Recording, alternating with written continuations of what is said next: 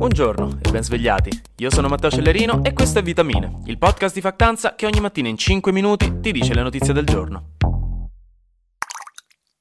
Non so se ci avete fatto caso, ma sta piovendo un botto. C'è aria di tempesta in questi giorni, specialmente nel centro e nord Italia. Tutto è causato proprio da una tempesta, quindi non è una di quelle piogge normali, è una tempesta chiamata Kiran, nome irlandese se vi interessa, e sta colpendo in realtà tutta l'Europa del nord-ovest, quindi Francia, Regno Unito, Paesi Bassi e Spagna, e in quei paesi sta causando dei disastri. Si parla di qualche morto, fortunatamente pochi, però comunque dei morti, ma una marea di acqua e venti da più di 100 km h che stanno causando gravi problemi un po' dappertutto. Primo fra tutti un botto di allagamenti, alberi che cadono, alluvioni, macchine trascinate via e zone che devono essere evacuate. Come se non bastasse, moltissime case sono senza elettricità. Dicono 1,2 milioni di case senza elettricità in Francia e decine di migliaia in tutto il Regno Unito, dove hanno dichiarato uno stato di emergenza per quanto sta succedendo in moltissime regioni.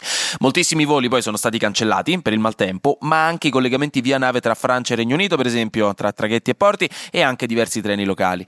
Questa tempesta, un attimo che mi metto il cappello da meteorologo, sarebbe causata da una corrente proveniente dall'Atlantico, così dicono, e come tempesta dovrebbe essere una tempesta normale, però potrebbe diventare qualcosa di più grosso, non si può escluderlo.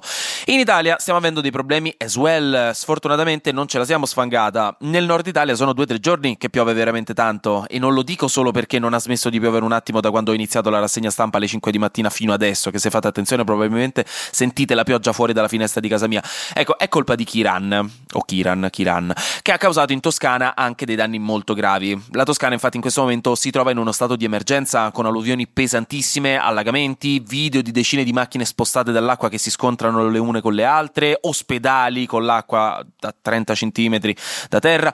Ci sono state esondazioni di fiumi, le zone di Prato, Seveso e Campo Bisenzio sono allagate, a Firenze ci si aspetta una piena intorno a mezzogiorno, sono già tre i morti confermati. Insomma, la situazione è abbastanza grave, ma anche in Veneto e Friuli, per esempio, c'è allerta rossa e il livello del lago di Como è salito così tanto che le autorità hanno dovuto chiudere la circolazione per precauzione.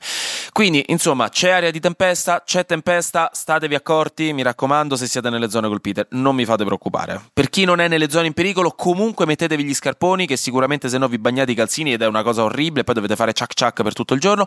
Mentre chi sta al sud Italia, non lo so, andate al mare, che vi devo dire, siete proprio liberi.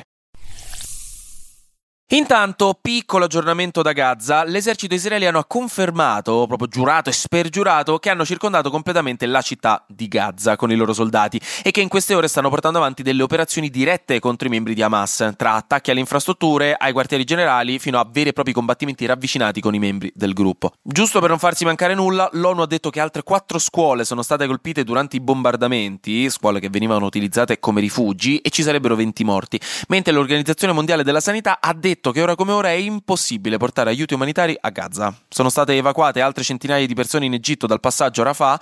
Il leader di Hezbollah, il gruppo militante islamista del Libano, parlerà oggi, mentre è scoppiata la polemica perché in un tool di intelligenza artificiale di WhatsApp, quindi qua usciamo un secondo dall'ambito guerra, ma rimaniamo in ambito Israele-Palestina, dei giornalisti hanno scoperto che se scrivi Palestina su questo tool di intelligenza artificiale oppure Muslim Boy Palestinian, quindi insomma se fai dei riferimenti ai palestinesi, l'intelligenza artificiale ti tira fuori delle immagini, degli sticker di bambini con la pistola, comunque di bambini con le armi o comunque delle armi. Ovviamente ogni persona ha dei risultati diversi, però in almeno uno dei quattro risultati finali c'è sempre almeno una pistola di solito.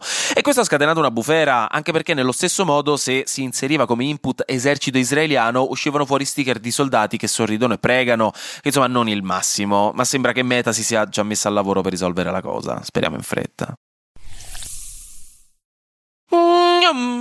Flash News. Berlusconi alla fine è stato iscritto al cosiddetto Famedio di Milano, che è un registro al cimitero monumentale dove sono iscritte le personalità più illustri della città. Ieri c'è stata la cerimonia e ci sono state delle polemiche. Alcuni hanno protestato perché non erano d'accordo con l'esaltazione della figura di Berlusconi, con le sue luci e le sue ombre. Il governo, nella legge di bilancio, ha inserito anche una proposta per permettere di ritirare i soldi con il post dai negozi, tipo i supermercati. Questo nelle piccole città o comunque nelle zone isolate dove altrimenti non è facile ritirare i contanti. Infine, la Russia ha ufficialmente revocato la sua ratifica al trattato per bandire gli esperimenti nucleari, il CTBT, che è il Comprehensive Nuclear Test Ban Treaty. Non ha comunque intenzione di ricominciare i test, ha detto a meno che non li inizino prima gli Stati Uniti. E infine si va verso il weekend con una notizia scientifica molto cute, molto carina. Sorridiamo un po', ne abbiamo bisogno, che se siete meteoropatici sti giorni stappate champagne proprio. In base a una ricerca di scienziati statunitensi, sembra proprio che i topi non avevano nipoti. La cosa è confermata, proprio assurdo. per chi fosse confuso in questo momento, la battuta sta che i topi non avevano nipoti è una famosa frase palindroma che ha a che vedere con i topi, a quanto pare. Cioè, se la leggete al contrario, questa frase è la stessa identica frase. Comunque, sciocchezza a parte, hanno scoperto che forse i topi possono usare l'immaginazione, possono immaginare cose, formalizzare concetti nella loro testolina piccina picciò. Nello specifico, i topi sarebbero in grado di ripensare e rinavigare nella loro testa un luogo che hanno già visitato in precedenza. Come hanno fatto a scoprirlo, direte voi?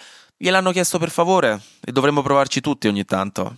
No, hanno impiantato della roba nei loro cervellini per vedere quali neuroni si attivavano in determinati contesti e li hanno messi in una palla di realtà virtuale a 360 gradi in cui potevano muoversi. Giuro, non sto scherzando, questa cosa sembra una metafora altamente politica di un romanzo distopico satirico della società di oggi, però no, in realtà. In pratica, la prima volta che li mettevano dentro questa realtà virtuale c'era un piccolo tapirulan su cui potevano spostarsi fisicamente in un labirinto, comunque in un luogo.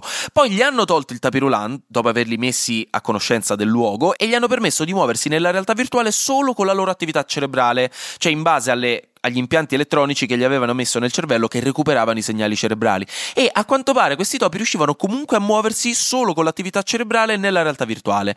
Un esperimento molto intelligente e interessante che secondo i ricercatori prova a tutti gli effetti che i topi possono immaginare cose. Noi esseri umani non siamo gli unici animali a usare in quel modo l'ippocampo, che è una parte apposta del nostro cervello. Lo studio ovviamente ve lo metto in caption perché è stra interessante e quindi ricordatevi, se vi siete mai chiesti che cosa ci fosse dietro quegli occhi stupidi e vuoti del vostro vecchio criceto, probabilmente probabilmente stava immaginando di viaggiare in Giappone per assaggiare i takoyaki o boh, qualcosa del genere. Anche oggi grazie per aver ascoltato Vitamine. Noi, vi ricordo, ci sentiamo mercoledì prossimo, lunedì e martedì sono in ferie. E perché sarà successo di sicuro qualcosa di nuovo e io avrò ancora qualcos'altro da dirvi. Buona giornata e godetevi il weekend.